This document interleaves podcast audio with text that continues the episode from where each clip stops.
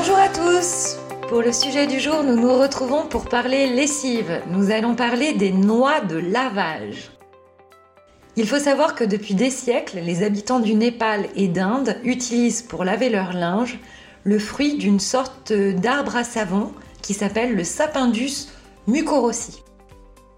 Cet arbre produit donc les fameuses noix et les coquilles de ces noix, lorsqu'elles sont plongées dans de l'eau chaude, laissent sortir de la saponine.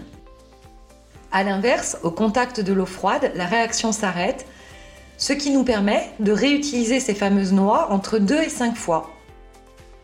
Nous pouvons maintenant nous procurer facilement ces fameuses noix de lavage auprès des magasins bio, donc n'hésitez pas.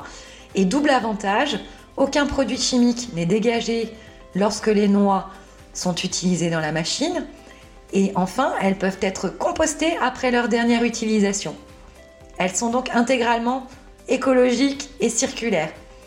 On vous souhaite une bonne journée. On pense aux noix de lavage pour notre prochaine lessive et on vous retrouve demain.